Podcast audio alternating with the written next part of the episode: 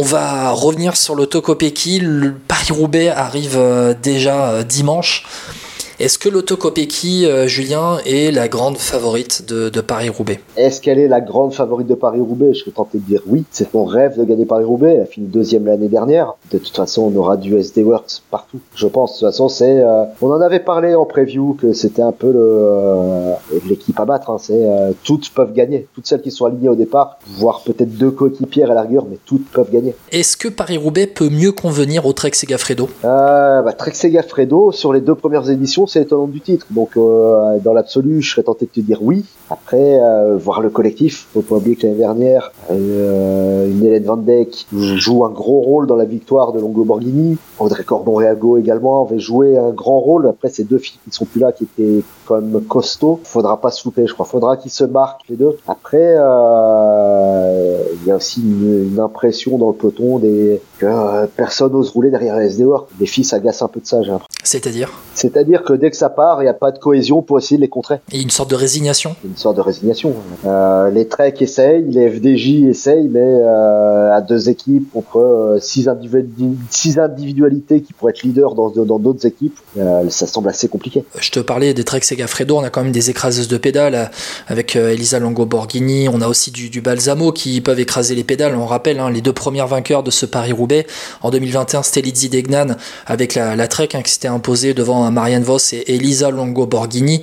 et puis, et puis en 2022, Longo Borghini qui s'était imposé devant Lotte Kopecky. Et puis la troisième, c'était une Trek Segafredo aussi, c'était Lucine Dabrandt qui devrait être aussi euh, pas loin de, de, la victoire. Euh, toi, si tu dois faire un, si tu dois faire un pronostic pour euh, ce Paris-Roubaix 2023, tu verrais qui? Eh ben écoute, euh, je vois l'autocopéki. Le, premier nom qui me vient, c'est l'autocopéki. Mais attention à Marlène Reusser. Voilà. Le deuxième nom qui te vient, c'est Marlène Reusser Ah, pour moi, c'est Marlène Reusser. Ce sera plus un parcours encore plus euh, à son avantage, sachant qu'il n'y a pas ses bosses. Hein. Paris-Roubaix, c'est, euh, on va le dire, c'est plat. Surtout dans l'édition femme où il n'y a pas toutes ces, euh, tous ces petits faux plats montants, descendants, mon pleu, des, ces petits toboggans avant les premiers secteurs pavés. Après, ça reste plutôt plat, à part le secteur de Mont-Saint-Pével qui en bosse. Faut pas oublier que c'est Marlène Resseur qui gagne l'étape des chemins blancs sur le Tour Femme. Ça peut aussi, euh, ça peut lui convenir. C'est le genre d'épreuve qui peut lui convenir. Elle est dans une forme impressionnante. Hein. La Suisse a une incroyable écraseuse de pédales.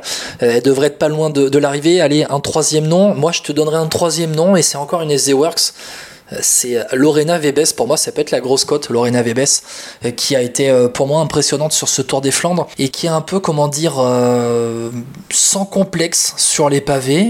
elle est là, elle veut jouer, elle veut faire la course et ben, pareil, un peu comme Marlène Reusser, elle va être un peu débarrassée aussi de tous ces monts, tous ces toboggans dans, Paris-Roubaix. Et puis, ben, suivant les situations de course, c'est peut-être elle qui va pouvoir disputer la gagne. Et puis, ben, si ça se dispute au sprint, en tout cas, si elle arrive dans un groupe de 2 ou de 3 euh, pour jouer la victoire au sprint, on connaît la force de Lorena Vebes au sprint. Peut être clairement la favorite. Hein. Alors, je serais tenté de te dire, oui, c'est un sprint sur un vélodrome, vélodrome aussi. Lorena fait de la piste l'hiver. Donc, ça peut aussi sur un petit groupe de 4, 5. Après les deux premières éditions, euh, elle a toujours joué de malchance. C'est aussi ça, mais après, euh, SD Works, euh, la vie, aura au milieu du peloton une boule SD Works qui va, qui va s'auto-protéger. La SD Works sans concurrente, on parle que de la SD Works, finalement pour ce Paris-Roubaix, il n'y aura pas de concurrente face à elle? Je vois Longo Borghini. Euh, ça euh, c'est, elle peut aller jouer le doublé. Alors attention aussi, on la voit monter petit à petit. Elle m'impressionne aussi ce printemps. C'est Mike van der. De la Canyon SRAM. De la Canyon SRAM, qui est leader du World Tour U23 euh, actuellement. Hein. Sur cette, cette campagne des classiques de début de saison, elle est plutôt pas mal, je trouve. Puis elle a fait un beau Paris-Roubaix la première année de tête. Oh, ça peut, c'est, le genre aussi de coureur à pouvoir passer ce genre d'obstacle. Hein. Et je te poserai une dernière question pour terminer, Julien. Si on a l'autocopéki et euh, Lorena Vebes qui arrivent dans un groupe euh, au sprint, peut-être avec d'autres. Priorité à qui? Ah, ça, ça risque d'être euh, encore un, je te dirais, un, grand moment de, sprint. Pourquoi pas, pourquoi pas Kopecky avec son expérience de la piste. Hein. On va faire, on va rendre hommage au Vélodrome du Roubaix. On a deux bonnes sprinteuses là. Hein. On verra bien hein, ce que ça va donner. Après un sprint à la fin d'un Paris Roubaix, c'est pas pareil qu'un sprint sprint massif qu'on prépare. C'est pas, pas une course au point. C'est, ça risque, ça risque d'être pas mal. Après, alors on n'a pas encore évoqué. Par contre, c'est au niveau des Françaises où j'ai quelques, doutes quand même sur Paris-Roubaix. On verra bien. On rappelle que Juliette Labousse est la meilleure Française de ce Tour des Flandres 2023, 6ème. Et que derrière, la deuxième meilleure Française, eh c'est Margot Vigier de Life Plus Waouh qui termine 21ème. Après, il faut aller chercher Victoire Berthaud de la Cofidis à la 44e place. Julien Merci beaucoup d'avoir été avec moi pour évoquer à la fois ce Tour des Flandres et puis aussi Paris-Roubaix qui arrive euh, samedi en ouverture. C'est vrai, Paris-Roubaix qui euh, est en ouverture samedi de ce. Et j'ai tellement l'habitude d'avoir les, euh, les filles qui enchaînent avec les, les, garçons avant ou après sur les Flandriennes que j'en suis tout chamboulé, tu vois. J'essaierai de pas, pas y aller dimanche, mais d'y aller samedi. Quoi. Merci Julien. On se retrouve, ben, on va dire, dès la semaine prochaine pour faire le bilan un peu de, de ce Paris-Roubaix. En attendant, nous, on va se retrouver dans Vélo Podcast pour terminer ce podcast avec euh, les pronostics chez les hommes. Peut-être le plus beau jour dans la carrière déjà très riche d'Elisa Longo Borghini qui avait déjà triomphé sur le Tour des Flandres, sur l'Estrade Bianche il y a quelques années.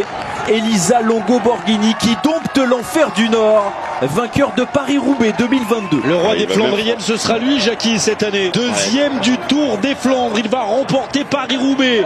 Ils attendaient Mathieu Van Der Poel, 8 ans après Niki Temstra.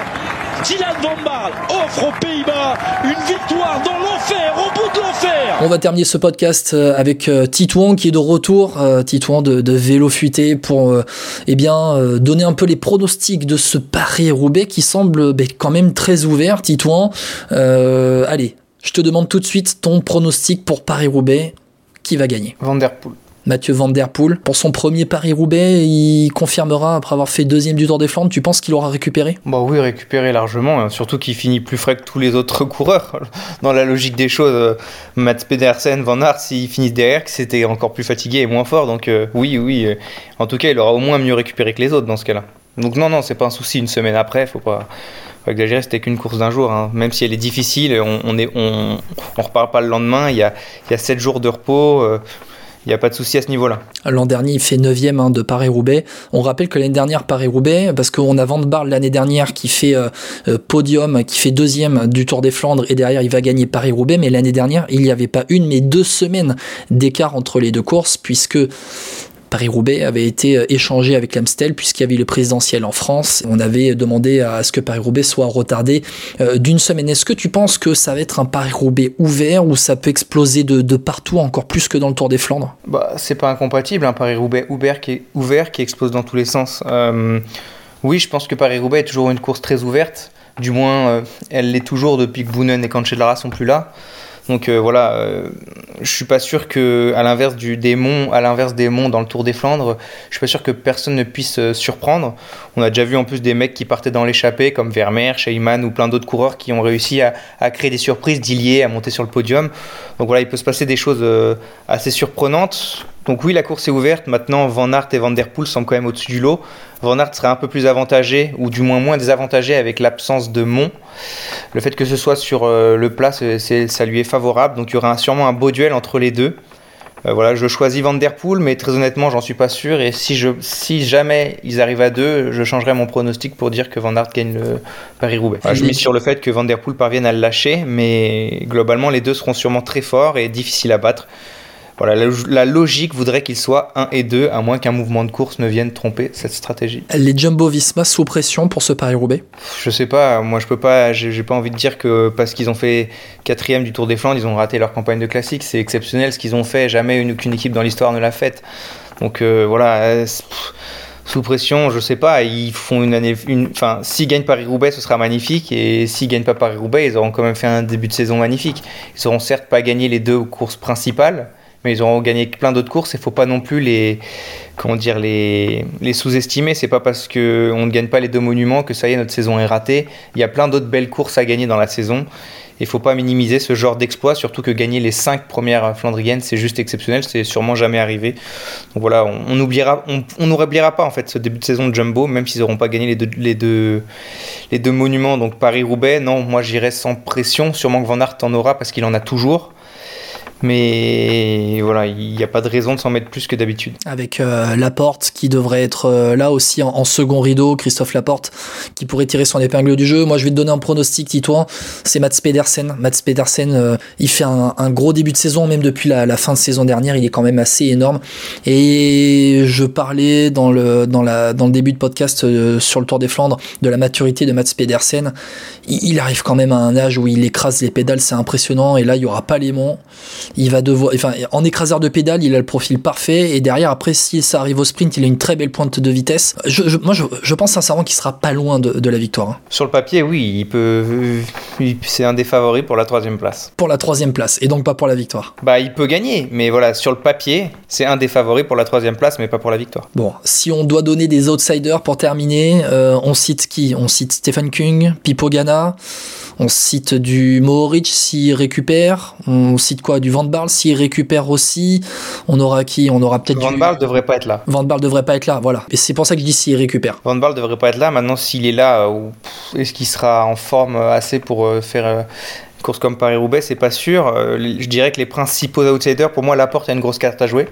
Parce que le jeu d'équipe peut lui être favorable si jamais il attaque comme il l'a fait un moment sur le Tour des Flandres et qu'il attaque et que ben, Van Der Poel décide de pas rouler avec Van Aert pour parvenir et pas emmener Van Aert, ça peut très bien être favorable à la porte. Ensuite, voilà, Asgreen semble en, meilleure forme, donc Asgreen faudra pas le faudra pas le faudra pas l'oublier. Pedersen évidemment sera un candidat sérieux et Ghana, oui Ghana évidemment qui qui vit cette course, qui rêve de cette course, qui a les moyens de gagner cette course, mais qui n'a pas encore réussi à briller. Donc euh, voilà, Ghana, ce sera un peu la curiosité de, de, ce Paris-Roubaix. Il est capable du, il est capable de tout, mais sera-t-il capable de gagner dès cette année? Je sais pas. À voir. Donc euh, voilà, grosse interrogation autour de Ghana, mais ce sera vraiment intéressant à suivre. Et voilà, tout ce qu'on peut souhaiter, c'est une course magnifique. Ghana qui a remporté Paris-Roubaix chez les jeunes, et Ghana qui a eu comme déclic aussi le podium sur Milan-San Remo le mois dernier. Peut-être que ça peut jouer euh, dans, sa tête